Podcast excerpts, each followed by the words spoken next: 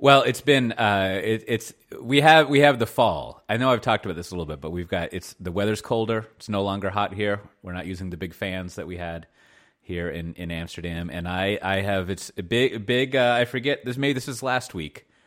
I broke out with the house slippers, Brandon. Oh. You know, there's this transition you go through where you can, and and in Texas it's a lot longer, but you can walk around barefoot, right? Because like your feet don't get cold, and then and then you at some point you're going to need to wear house slippers, even in Texas, because your feet are just going to be cold all the time and you need house slippers. Now, in a single story house or a house in which the stairs are covered in carpet, very American style house, you might be able to get away with wearing socks for a while, right? But in my house, we have three stories. Uh, and they they really they're slippery. They're Dutch staircases, so like you basically will kill yourself. Uh, and so you can't wear socks because also you're carrying a baby around and you don't want to slip, so forth and so on. So you got to bust out the house slippers. And I have I found these these house, these slippers that uh, Kim bought for me in New Zealand. They're pretty intense. They've got actual uh, sheep skin in them, and they actually have like this tread that I think has more of a sole on the bottom of the shoe than most dress shoes that do. Uh, but they're very warm. And all I want to say, this is a tip uh, is when we bought these shoes, they were a little too big. They, I, I, would wear them and they would slide around, but that's because I wore them without socks. And one day, last week, I put them on with socks on, and they're snug. They fit really well. So that's my that's my uh, uh, what do you call it? Your PSA, my my message, my public service announcement. As it's getting colder, if you have some house shoes that you think don't fit well because they're big, try them with socks on, and uh, I think you'll you'll your feet will be pleased. All right, a couple quick uh, things for the audience here. One, they didn't, for those listening, probably didn't see it because it's uh, audio, not a visual platform or visual medium. But like, hey, you've gone with like the three quarter high high top kind of uh, style, oh right? yeah, or I guess yeah. length. So yeah, I think you got to go there. And then it's like, what Yeah. about your, uh, Oh, for lack of a better word, do you have a strong opinion on the the fur, the filling, the like? Is is that like uh, the high end like sheepskin or is that synthetic? Does it not I- matter? Like, wh- where do you come down on that? I mean, I mean, you know, w- we could have a whole discussion about uh, not only uh, veganism but also sustainability or whatever. But like, I, Right. I think, I think you're going to start with the assumption that you're going to have genuine sheepskin. Right now, Mm-hmm. I don't know. It could be ram skin. Maybe it's Icelandic sheep. I don't know. These are from New Zealand, so it's New Zealand sheep, right? But but you want to have you want to have like the real. You always want to have the local, real flavor, right? So that's why I have the the two Icelandic, uh, you know, sweaters that are made out of Icelandic sheep. Excellent. Mm-hmm. I go to Ireland, you buy the Irish sweater made out of Irish sheep, so forth Mm-hmm. and so on, right? But yeah, you definitely are going to want the uh, the the the the fur in there. I have another pair of house shoes that also have sheep, uh, you know, the sheep fur in there, which is also great. Uh, but yep, you want real stuff in there. All right. Well, I just throw it out to all the listeners here because uh, I've I've definitely sent some stickers to all of those parts of the world, and I feel like New Zealand. I mean, if this is the wheelhouse for New Zealand, I feel like this is it. Like, feels like they would have the best slippers. So, someone from New Zealand could could recommend what they buy in New Zealand. Let me know. Send it to me uh, at uh, questions at softwaredefinedtalk.com or in the Slack. You know, just put it in there, and I'll I'll tell everyone because that seems like if we got to go, you know, core competency here, sheep, New Zealand slippers. That feels like they own that market. Like we should, that you know, Oh, you're not coming absolutely. to Texas for that, right? You're not coming to Texas for anything related to that. So please send it to us, and we'll do a little uh, public service announcement for everybody about here's the slippers you want. Now, now to close this topic out before we get to the uh, you know the uh, the computer stuff, I have been looking for what I would really like to get, and don't don't don't tell Kim this because she's opposed to the Levi's jean jacket for for me, which is fine. Yeah. But uh-huh. I want to, I, I got to get, I want to get one day the Levi's jean jacket with the actual sheepskin inside of it, right? It's very easy to acquire the fake sheepskin. Just mm-hmm. that's everywhere. But I mean, I, I'm almost to the point where I feel like I'm going to have to just buy, maybe I go to Ikea and buy that sheepskin thing that they have. And I just go to a tailor and I'm like, can you, can you put this in here? But you've got to get that, whatever that style of sheepskin is that isn't like hair, but it's like the little like compressed, you know, nubby things. But that's that's that's really what I need. That's what I want for Christmas, Brandon, or or the holidays. And I feel like once I have that, I'm just a fax machine away from my ideal lifestyle. All right. Well, Cote, I hope it happens for you. I think you'll be great. You'll rock that well.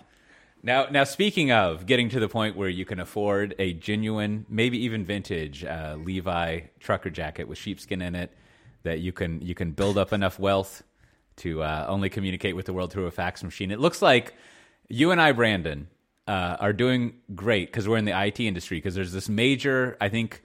Now I'm going to put. I, I used to think it was over 10 years, but I'm going to put this out to 20, 30 years. We've got this major transition from on premises private cloud to public cloud, right? And and as we know, anyone who has studied um, economics or business knows that the primary way to make money is when things shift from point A to point B. Not to go all patriot on you here, but like it's it's it's the movement of things between point A and point B where money is made, right? Because once they get to one place or another, it's paid for already, but you pay for moving.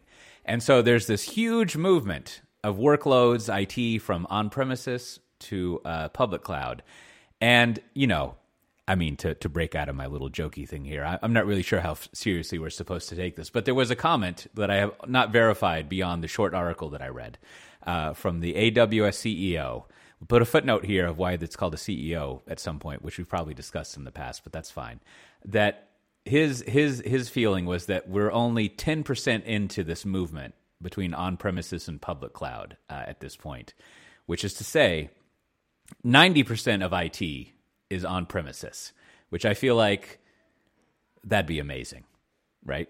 like th- that, all of us in the entire industry would be set up so well uh, if that was the case. But I, so breaking out of my little corny thing there, I actually do want the uh, Levi's trucker jacket with the sheepskin in there. That wasn't a joke, but like, what, what, uh, what do we make of this, Brandon? Is that, is that in any way accurate?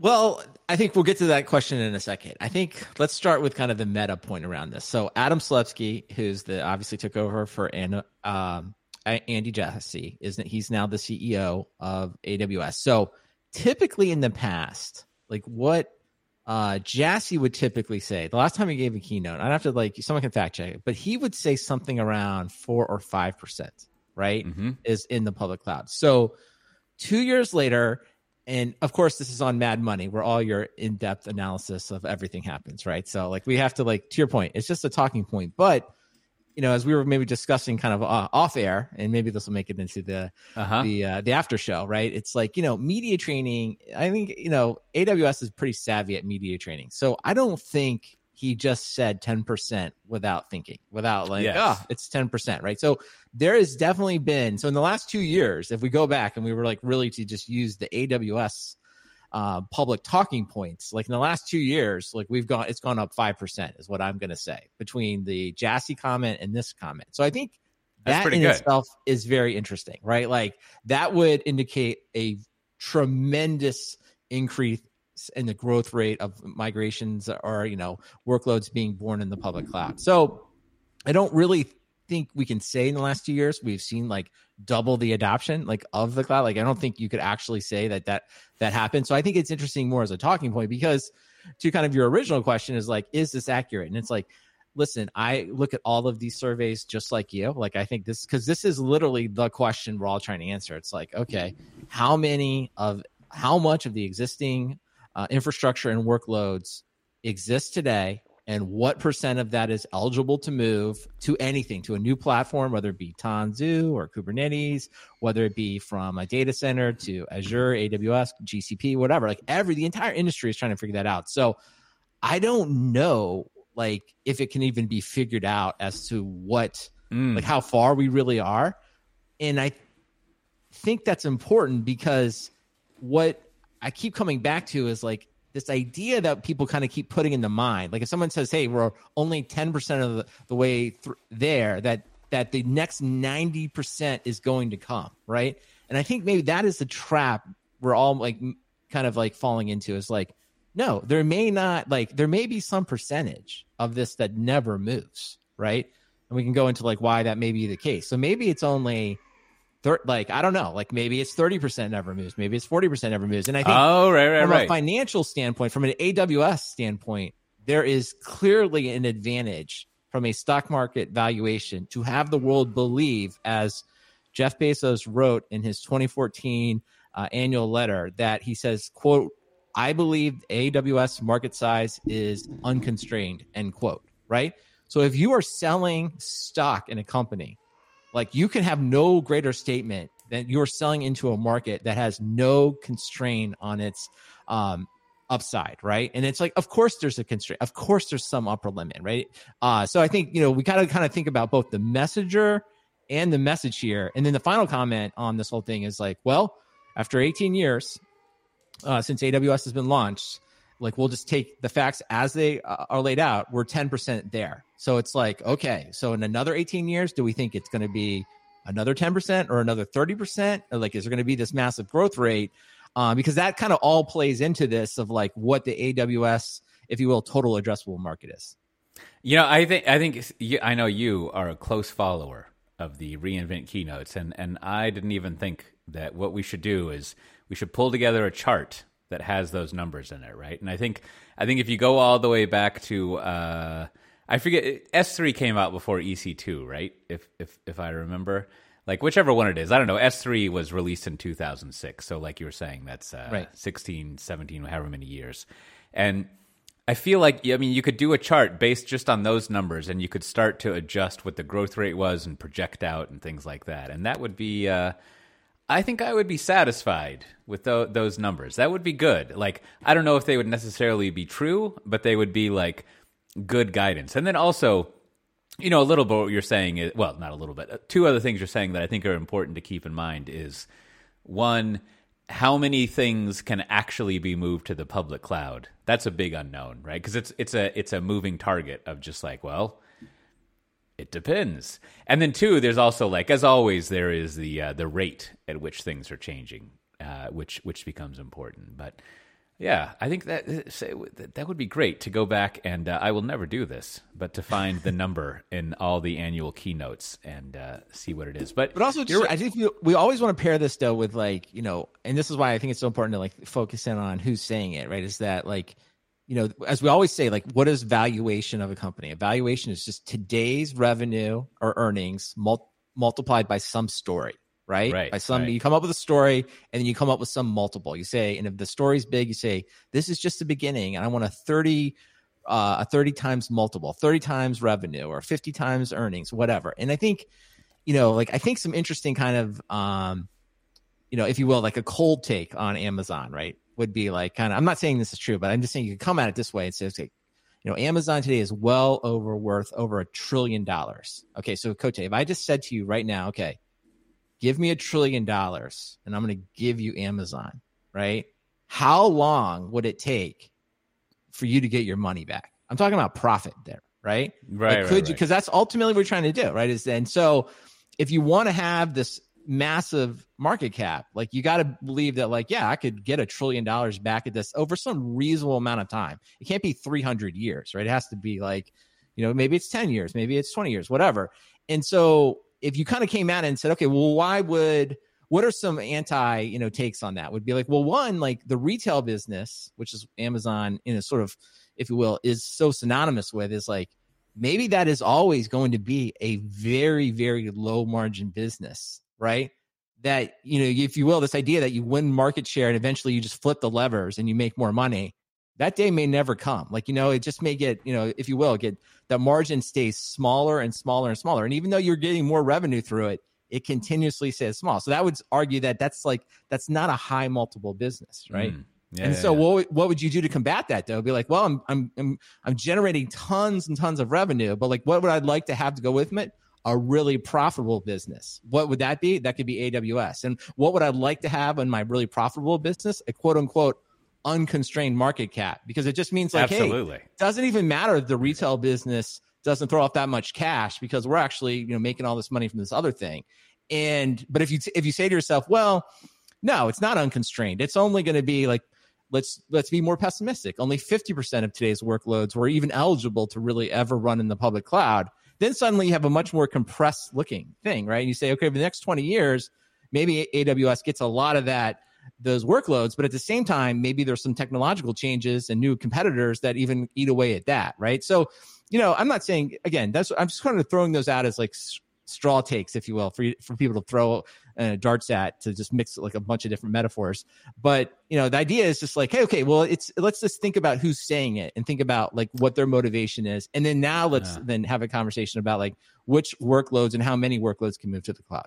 Yeah, you got to you got to you got to uh, tamp down the tam talk. That's that if, for for your story modifier there. Like you don't you, tams are a trap if if you're trying to uh, figure that out. But that okay, that's good. I well, you know, I think uh, uh, I'm gonna walk away from this or or sit here away from it and. uh I don't know. I, I what know, do you think? I, I want to just just give me. A, I want to set you up for like a little hot take if if you want to uh-huh. like uh, if you want to lean in. It's like I don't know. Like how many like how many workloads today? If we say it's 100, percent like how many do you think can really be of that 100 percent could really be moved to the cloud. Not and when I say that, not like if we deployed the greatest technology team of all time, they could go in and like find a way to work move this workload to the thing. It's more around like, okay, you know, given all the current customers and what people are doing, if you will, the average team, given average resources, um, is going to spend the time and effort to move this application to the cloud. Like how, mm. Like what do you think? Like, do you do you have like a your own gut feel? Do you think it's hundred percent, or do you are you more pessimistic? I think so. Okay, so I, will uh, mm, let me force myself to give an answer and then explain it. Like I think I would wager that sixty to seventy percent of workloads could run in public cloud. Now, what does that mean? I think I think the first thing that can't run in public cloud is what we would call edge nowadays, which basically just means uh, like retail stores, like cars and uh, factories, like anything where like you actually need the the compute right next to the thing that it's doing, right. or that it has a bad internet connection, right? Like, I guess it's conceivable that you could operate like the car, like the floor of a car manufacturing factory from the public cloud, but that seems nutty. Like I, I don't know. Nothing seems that good, right? Like so we could also just kind of lump some type of real time you know low latency yeah yeah or or, or it, it, edge, it, doesn't you know yeah it does it doesn't even it's it's not even near real time but just like let's call it five minutes time right like right. something that that you need a five minute response time to um, i mean you know even i mean we've all experienced streaming like that shit is not what you want to like run your car manufacturing based on like whatever's right. going on there like they, we got as as we have covered extensively over the years, we got the best and the brightest working on streaming like you know the Richie Rich reboot to you every night, and that still doesn't always work perfectly. Still doesn't work, right? Yeah. So, uh, so that you know, you take out all of that kind of stuff, right? And and what that's basically, I mean, I guess it's not going to be all of your cash machines, your point of sale stuff, because I think like Stripe and Square are all cloud based, right? I don't know if they they run locally, but anyways, I mean, you've got you've got a bunch of stuff like that that you take off the board, are just because like technological. So what, do you say like ten percent? So ten percent, we'll just call it edge, real time, can't be moved. Yeah, yeah, yeah. Too yeah, high, yeah. too low, right? Yeah, and then and then of course, I mean, this is a very small percentage, but it's important because it drives a lot of product management decisions because the following spends a shit ton of money, and that is people with guns. Uh, which is to say spies and military people, right? They always mm. want air gapped off the net for very good yep. reasons. Defense right? spending of any kind, yeah. Right, mm-hmm. right. And so that is speaking of uh, what is the quote? Uh, unconstrained. Speaking of unconstrained spending, that's what that market is, uh, basically. Right. So, so you're always going to have those people, but percentage of workloads wise, it's a pretty small uh, amount. But you got to take that off the board. Uh, and then, so what you're left with is basically if you're looking at all of IT except for the absurd things, you've got uh, enterprise applications, right? Your ERP systems, and your really boring ERP systems like Workday, right? And like your OKR engine, and then you know we already have like payroll at ADP, like not on premises, so that's cool. So more or less, all that like back office stuff, I think, is part of cloud. That's all running in the cloud. Like you, so so that you win that workload, so that's on there and then uh, you have like we already have basically most all consumer application in the public cloud, right? Like right. so that's done. And then you're basically just left with like the custom written, the stuff I care about. Well, I'm also going to take out like storage, and then maybe we'll come back to like data analytics, which is its own weird thing I don't quite understand. But mm-hmm. the bulk of what you're left with is is like custom written software, and it all just depends. Like there's a lot of that that you could conceivably run in public cloud, and it just comes down to if it's the cheapest, fastest op- fastest to deploy option for you, right? So like like in theory, every single online banking platform out there should run in public cloud, right? Like it's it's just sort of like I mean, what do we? This is the whole thing. We have the mainframe. We have the mainframe, the legacy transaction processing. Right, right, right, right. Like at some point, though, it's like, you know, it's just very hard to get to an ROI number where it doesn't make sense to be like, hey, let's just upgrade the mainframe yeah, or buy yeah. the latest thing. It's like, so let's just like let's consolidate. I, I mean, I, I, guess, mm-hmm. I, I guess maybe the, the the the big thing would be like, at what point does Mastercard run in the public cloud? Like that. That would be like if you can imagine a world where pretty much all of MasterCard and all that it does runs in the public cloud, then we've achieved maximum cloudage, right? Like that's. So let's. I want to summarize and be like, okay, ten percent we're taking off the board because of what we call it real time or edge computing, right? Yeah, yeah. I think we're going to do another two or three percent is off the board. I'm going to call it defense spending, sovereignty, go. government. Like there's just some political or uh, uh, financial or you know kind of geopolitical reason it can't be moved. So that's going to be anywhere from like one to three percent. Mm-hmm. Then I think we throw in um, something like probably like seven percent is just legacy applications where the modernization effort uh, ultimately has negative ROI. Like doing all the work to move it over just would never pay for itself. Yeah, right? and the fact that like you will probably make mistakes when you move it over, so you cause all these problems and it won't work. So, so I don't know. I mean, it's kind of like I, it's interesting because we're probably you know way off because we kind of agree, uh, which is always like a sign of the sign of maybe bad of, of genius. Of group think, but like maybe 20%, 20% of the workloads are just not, you know, what I'm just going to say, they're yeah, just off yeah. the board. So, so if we kind of like net it all out, then it's like, okay, 20% never move for all the reasons we outlined. We've already moved 10%, right? So it leaves us, okay, there's still a lot of money left. Still 70% is left to go. Probably 40%, 50% of that group is like relatively easy to move. But that, that part of the, the market's going away pretty fast because if it's easy, it's getting done. And then you're going to be left with like, man, we got we got maybe 30% here that that we should move but like we got a lot of hard work like we got a lot of backbreaking modernization work to Yeah. go and it, it's not going to be easy And and and you know, I I mean, I mean, you know, mainframes and transactions and all of that. But I I don't know how like automated ad buying online works. But my understanding is it's pretty sophisticated, and it has to be transaction driven, right? Because you've got like all of a sudden to like pop up an ad in Facebook or whatever. Like it's done by like these total automated auctions or whatever, right? And so you've got multiple parties, probably in sub 60 second periods, like bidding to place an ad somewhere after analyzing a big stream of text. And then you've got to do a transaction of like, you get the ad and you're going to give me your money, right? Like, I mean, that's kind of vital to the whole business of advertising.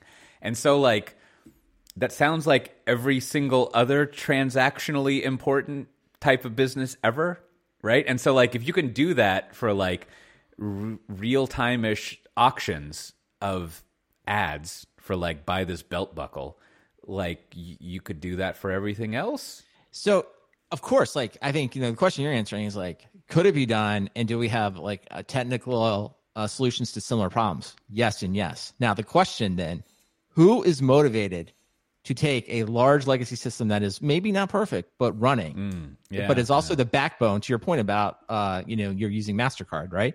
Works really well. You run your credit card it works 99.9% of the time. I think you And figured out, Brandon. The who, A- who AW is the person that's walking in just to finish the thought who's the person that's Yeah, like you know what? I want to do i want to rip all this out and i want to move it over and at the end of that you know what they're going to get? Nothing. They're going to get no no one is going to be excited that they did this That's at true. mastercard. Maybe they get a keynote at a, a, a cloud provider but they don't get billions of dollars. The people that want to do that Mm. are at stripe right? They're going to build something completely new to the side. So that's why you kind of end up with like hey there isn't significant motivation for a, ah. a, person to walk in and be like, I'm going to do it. Just like this is, I've, i keep saying, you know, I like to use the IRS. This is why the IRS has like, you know, yeah, tens yeah. of millions of tax returns just sitting there. No one's like, no one is like, I'm going to get this done and make billions of dollars, even though it's probably worth billions of dollars to the United States, you know, taxpayers one way or the other. And so, you know, that's that's the part you have to really become one with and be like, that is why certain applications mm, are not mm. going to move. And it's not a technology question. It's a, I think I, I think it's problem.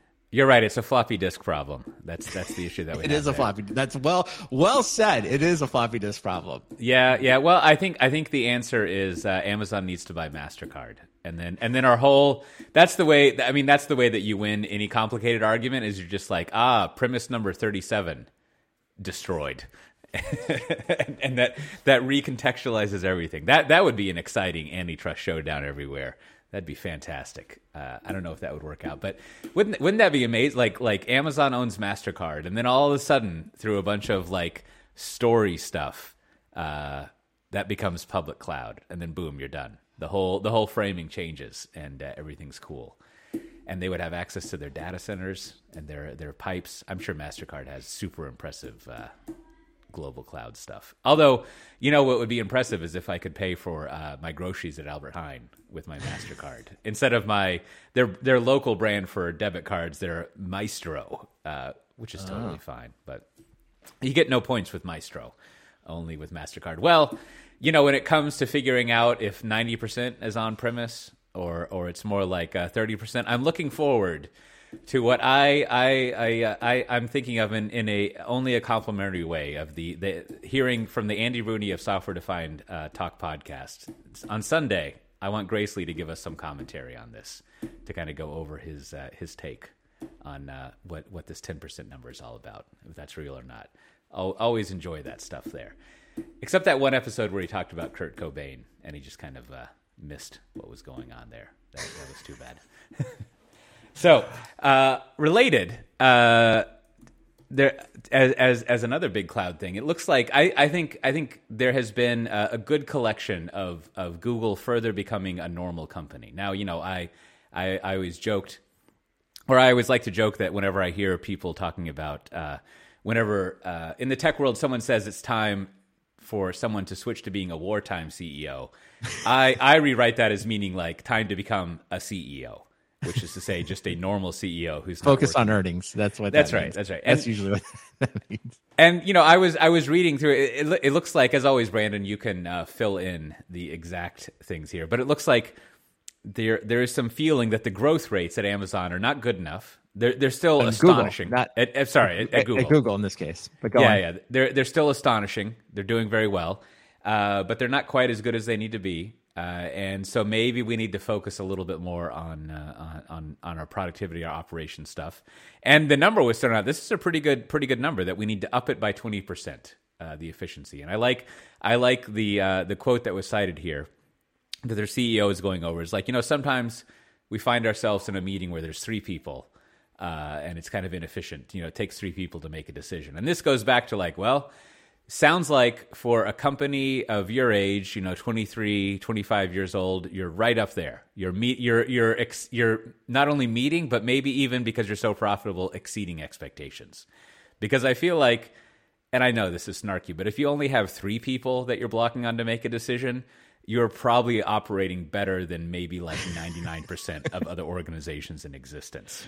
Right. Right. No, I think that's probably a very aspirational statement by him uh, about like, yeah, if it's only three people, it's probably a lot more. But I do think, you know, um, we talked a lot about last week about Amazon's. Uh, they have a whole unit devoted to. I, I think we're going to use your phrase. You know, you're the one sort of pushing developer toil, right? Like just like mm. what, how long does it take to do stuff? And so we talked about that one last week. But I do think Google wins the uh, the branding of this better. They have the quote simplicity sprint end quote. So mm. great love the alliteration. You know, that's something I love. It's very it's it's simple to remember. So, you know, and to your point, the the goal is in their case twenty percent. So I think you know you're the one. Um, I think you were talking about this last week. It's like I think AWS or Amazon was saying thirty percent, but you know here they are. These are like the best of the best, right? And these companies are publicly coming out saying like we need to find or if you will, reduce developer toil to kind of you know lean into your your previous webinar, which I'm sure you, you can link to. Uh, um, they're they're identifying somewhere between 20 and 30 percent themselves, and this is the best of the best. So I,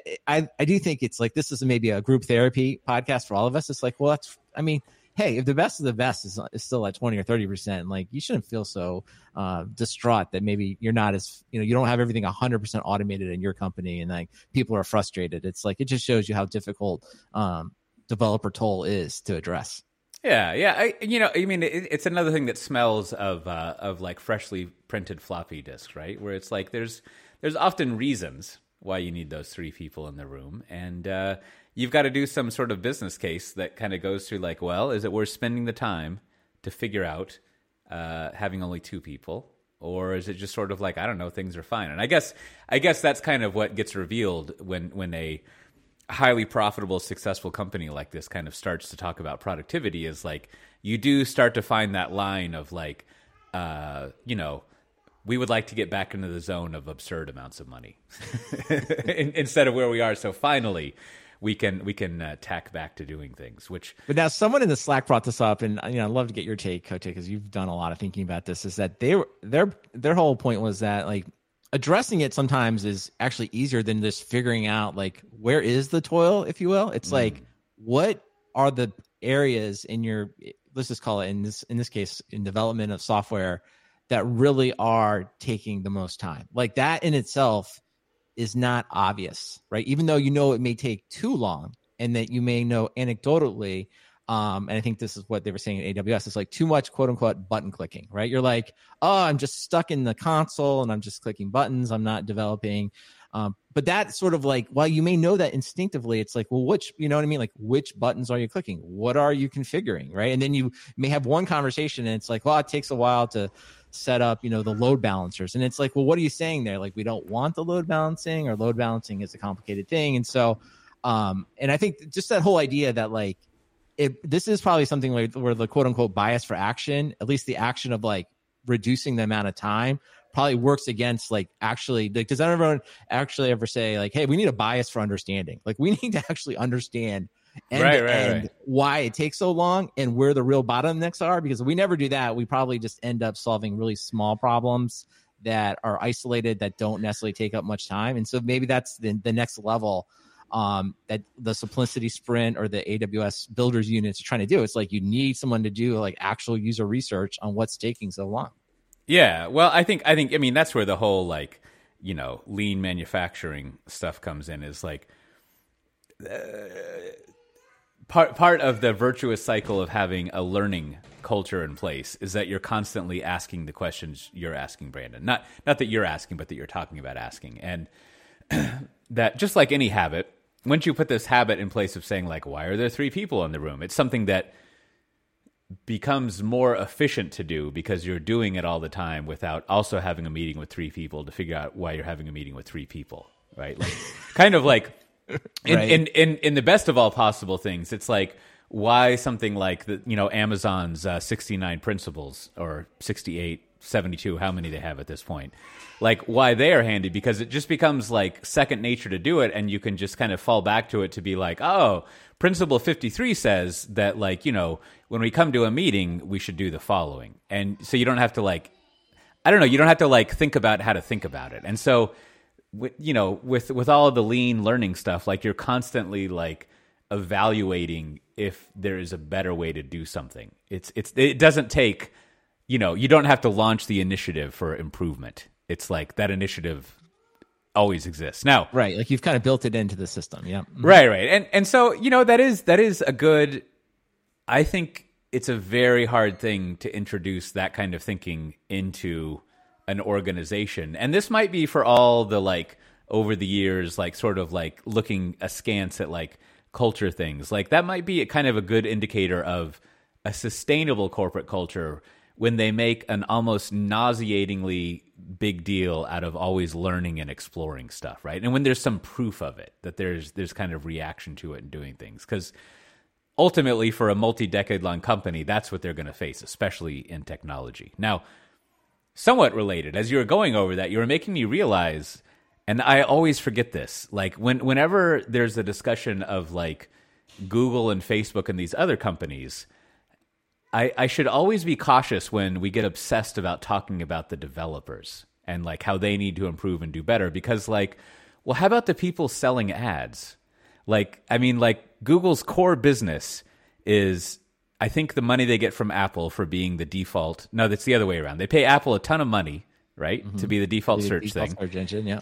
and then like most of their money comes from advertising right? Right, and AdWords, so yep. Mhm, so it's sort of like are are there not like people who are sort of like you know your your your Don Draper the types of people Don Draper would talk with who are like buying ads and selling Yeah, ads no, and they have so, a like, huge office in New York City. They have a lot of people right right selling and, ads. Yeah, and so there. so so it's sort of like hopefully the developers are kind of like i mean sure i could be more efficient but like maybe could you go sell some more fucking ads right like so so it- it's and and granted these comments were like at the coding conference and things like that but it always makes me curious like so what is the deal with like the business side right never Right. mind like what what the you know the developers are up to and how they could improve but like are there like what and this doesn't get talked about very much but like i wonder what the innovation is for like all right google uh you know ad salesperson you're going to cold call someone like what's that technology like right? Or like like when you when you're sending out like the email like what what is if we think about like in the same way that the the these these advertising driven tech companies are like uh and and and Amazon's a little more transparent or you can see a little bit more about how Amazon's business actually functions but like what is the innovation they're doing in advertising selling right? Because that would seem to be like the basis of what they have. Like you can always get your developers to like I don't know, do real-time auctions better or maybe you can't. Maybe that's an issue. But then you also need to like run your ad business a lot better. And that that would be fun to hear. Do they have a conference about that? Like how to sell ads better Well, Google? I think you know, uh, as I mentioned last week, I read this YouTube book, and I thought it was interesting. A couple bigger things from Google came out of it, and so maybe this kind of back to your cultural point. So maybe it's a little. I'll ask you a couple questions, uh, Cote, but we'll also kind of like throw it out to the audience. Maybe they can confirm or deny this. So one of the things in the YouTube book they talk a lot about is that I guess a cultural term that Google uses, like when they're talking about problems, and maybe maybe someone proposes what you just said is like, why don't we have a a team just do a lot more inside uh, sales and phone calls, right? And so what what potentially I think a Google person would say to you or Google cultural thing would be like, it doesn't sound very googly, right? It's like you're not Mm. using like a lot of data and creating some automated system, right, to solve this big problem that scales. Because most of the time, like you know, the ad buying is really this online auction that's all done through computers. And once you've kind of signed up the big advertisers, you, you know, they're not really buying. You know, it's not like a person is buying. It's like sort of like the systems are doing it, right? So so I'm interested in one is like, is this this is what I'm always kind of interested in a lot of these books. Like, I don't know. Like this was written in a book that was well reported about YouTube and that that's this term googly, like people will use it as a reminder to kind of reinforce the culture, just like at AWS. And I think we have a lot of evidence that AWS does use the terms. Like they'll say people that work at AWS will say it's the day one. They'll reference that a lot. So that is a yes. They use that cultural uh, touchstone a lot. I believe that they write six page memos. So these aren't things they just talk about, they do. So I'm interested is like, do the people that the Googlers working at Google, do they actually use that term googly or have some type of cultural touchstone that they use when they say it? So if you can confirm that, I'd love for someone to say like, yeah, no, that's exactly right. Or they'll just say that the person that wrote the YouTube book, like he sort of bought into some kind of narrative that some executive was selling and it really wasn't ultimately, um, you know, true. So that's one thing. And the other thing uh, from a cultural standpoint that this book referenced, and I would love for someone to confirm this, is that Google, which I don't know if Google invented the OKRs, like I think it came out of them. I don't know. You from like Intel exact- or something, right?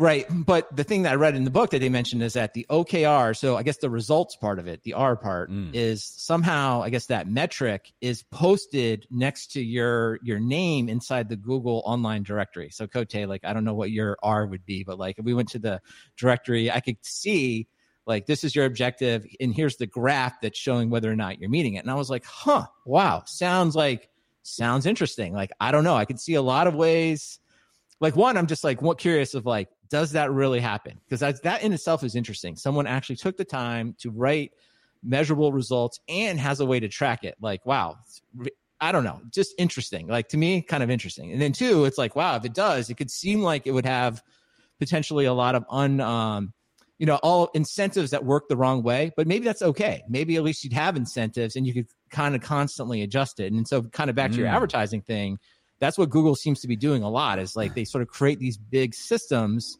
with, you know, if you will, different incentives, and then they kind of reweight the incentives to create new behavior. So that would be sort of like the Google way Right. of uh, managing a company. So I wonder. So I'm just throwing it open. I don't know Google. I don't know if you personally, Cote, can tell me if either one of those things are factually correct. But if anyone that's worked at Google or has experience with Google wants to tell me, like, oh, that's actually true. Anything I said was true, or maybe that was just a made up narrative. And you know what they're doing? Maybe they're stuck in Workday like the rest of us, just with those stupid text boxes, being like.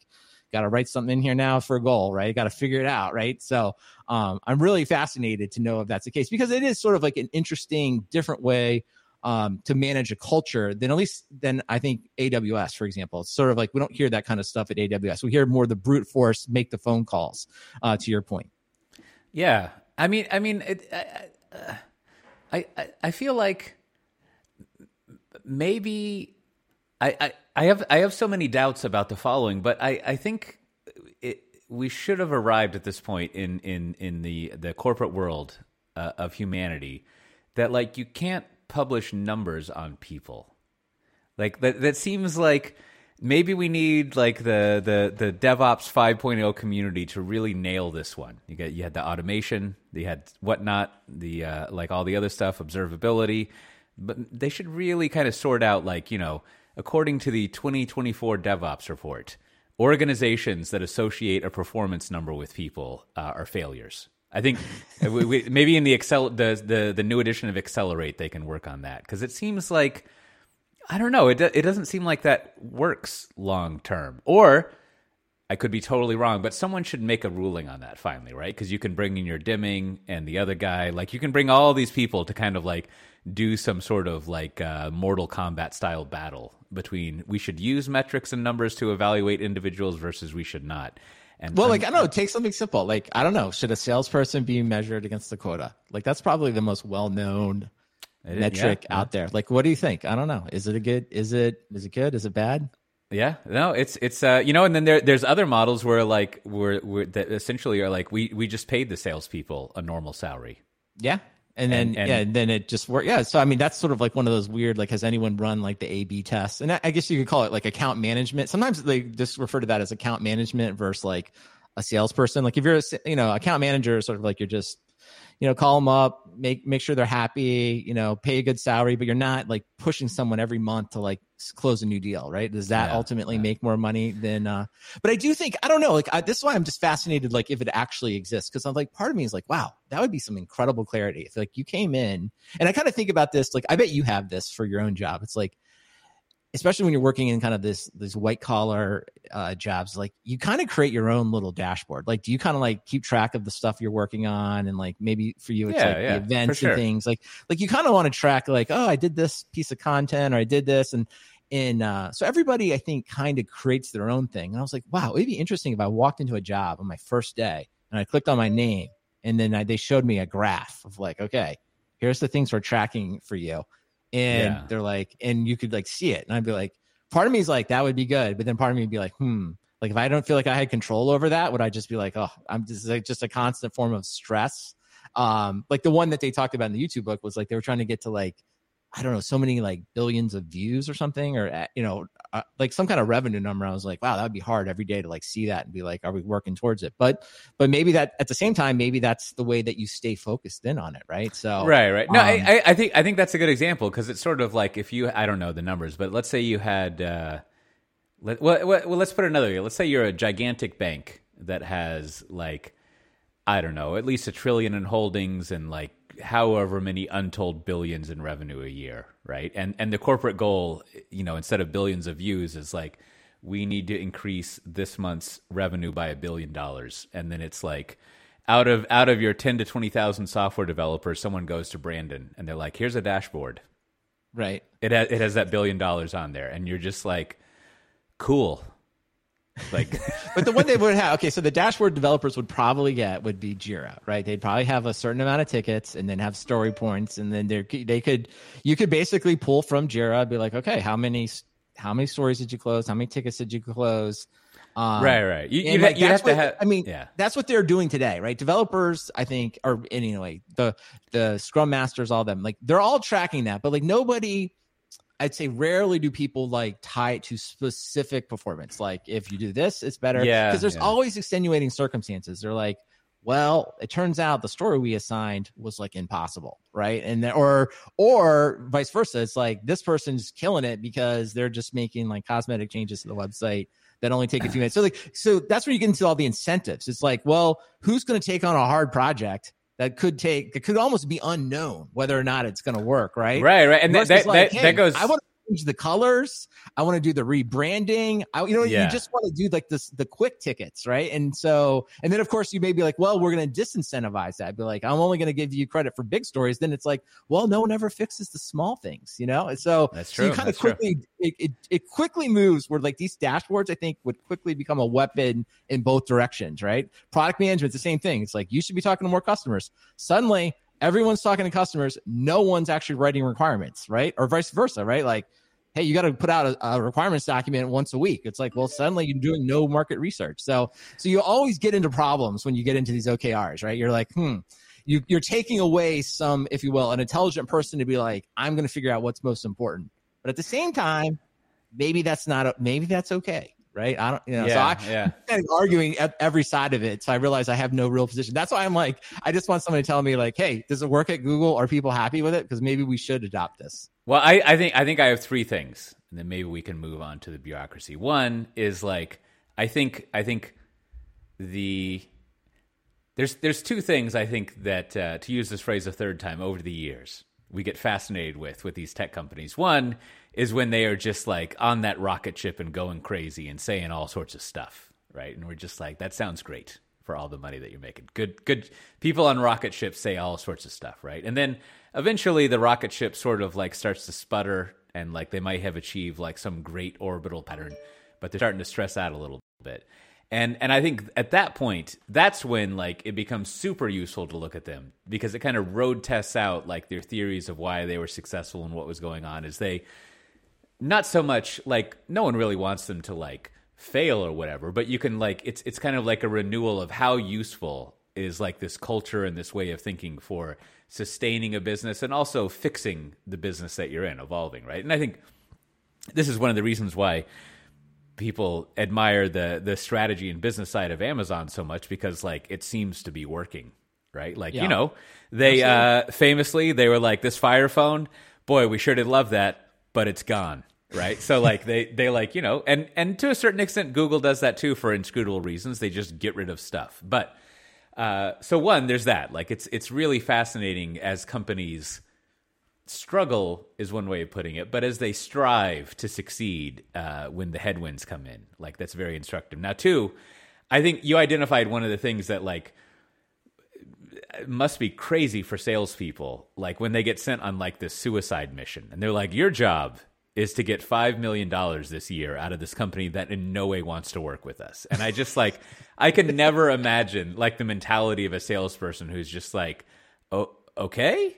right? Like it, do it, right? Gotta yeah, start just, making the phone calls. Yeah, yeah, and, yeah. and and and it's also like in in moments like that, that's when you like you know it's it's like you know trying to sell like uh you know a glass of water to a fish.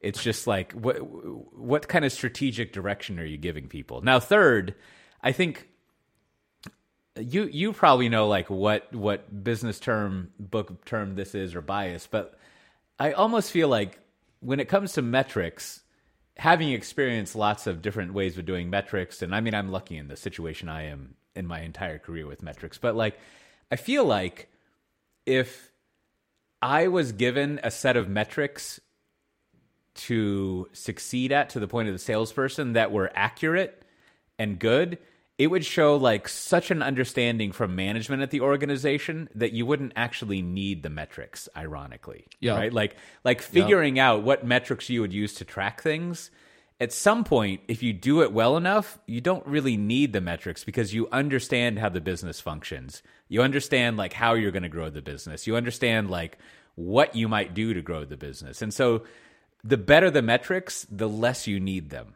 I think might be. Yeah. No, you're right because I think the there. work of understanding the business at that level would give you such intro, such knowledge that you're going to succeed regardless. And I think that to me is why I think it's so kind of like fascinating to to think about doing this, right? Or you know, if you got to that level, you really would understand all all the things in your business. And imagine like just hypothetically, imagine this: if someone offered you a job, be like, "Hey, coach, I want you to do this," and they actually sent you like not not the job description, but they actually sent you like the blank dashboard. Okay, yep, this is what we're doing. And like here are here's your dashboard you're going to be measured against, and here's like your the numbers you have to hit, and here's like you know doing a good job, here's doing a great job, here's doing an excellent job. Like wow, that would be incredible. Like you would like you would have everything you need to know about like hmm, do I want to take this job? Because you would do the calculus. You'd be like, I know I have a really good idea about how I will hit these metrics. Uh, and, and, if it wasn't, if they were like, you know, way off and you had the ability to select different jobs, you just be like, no, I don't want to do that. Right. So it's kind of like the, um, but like no one ever does that in an interview, right? In an interview that, you know, you're going to get like a million questions about yourself. Tell me a time that you did this, and this, and this.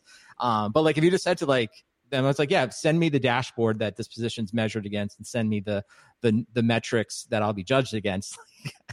I think you're probably not going to get That'd that, right? You know, I That'd mean, I fun. think they'd probably be like, uh, you're not going to make it here. Like you're too rigid, right? That would probably be the response. Would be oh, like, you're too rigid. rigid. That's not how, how it works. It's like, well, I mean, why not? Like, why not ask for that, right? You have a dashboard for everything else, like, you know, and and then uh, so I don't know. I think it's a fascinating uh, thing to do. I don't think it can be done though, right? And I think maybe we'll end on this, like some something to kind of give us all hope, right? There's a, a, study that was released that we didn't mention. I think I put it in last week's show notes. It said that the number one indicative thing about becoming a successful venture capitalist is to, uh, in your first few investments, make an incredibly successful investment. So, like, invest in yes. Google first, uh, because then once you've done that, it's, it's statistically you're not likely to find another Google, but you're statistically likely to do well because people will come to you because they know that you were one of the original investors in Google or any high tech startup. So um, that is a shorthand for just saying it's just another kind of like halo effect, kind of luck thing. It's like, well, if you invest in the number one thing, um, it, you're probably going to have a good career. And, and to some degree, that's not controllable. And so we'll apply this to Google for a second because Marissa Mayer and uh, Susan Wojcicki, I don't know how to say her last name, the, the CEO of YouTube. So, you know, it just so happens that both of those people were essentially within the first 20 employees. And in fact, Google was actually started out of Susan's garage. She rented it to them. And it just so happens that those two people that they picked went on to become, uh, you know, essentially, you know, billionaires or at least making hundreds of millions of dollars and running, becoming CEOs of largely uh, some of the biggest internet companies in the world, that being YouTube and Yahoo. So you can either say that was incredible in their first, you know, 10 hires that they found this much talent, or you could say it just pays to be early. You know what I mean? It's like if you're the early one, and you can also pick on some other people at Facebook. I think Bosworth, right? Boz, as he's known, was like in the first 10 employees and things like that. So, so being a first employee at a internet startup that's really successful, that is a great way to be successful going forward. So maybe like yeah. if we kind of balance it all out, I'd be like, maybe it's not so much about OKRs. Maybe it's about a little bit of luck and also picking the right job and doing a good job at actually that job that you get. But all those things, like they may not be controllable, right? You know, you may work at Cote some startups that just they just don't take off, and you know what? You're just just another uh, just another person that worked at a startup that didn't succeed. There's a lot of us out there. Uh, it's true. It's you know, the sooner you're successful, the longer you'll have to be successful. I, I, think is, or I, I think I think it might have been uh, uh, that that that uh, John Siracusa, the guy who said like I the fundamental flaw with with my strategy, my career strategy, is I didn't become a millionaire at a younger age. I, I think is is uh, you know all, all you got to do is that. Well, speaking of becoming a millionaire at a young age, Brandon, do we have any bureaucracy this week? We do. I want to thank Felix for writing in. Uh, I sent him some stickers in Germany. Uh, he's uh, listening through. I think I think he was also listening through the back catalog. I have several people have said to me like, "Oh, I've been listening for a long time." They've been listening through a lot of the back catalog. So everyone that's going through the old episodes, I, I thank you, thank you for doing that. I'm always amazed when I hear that.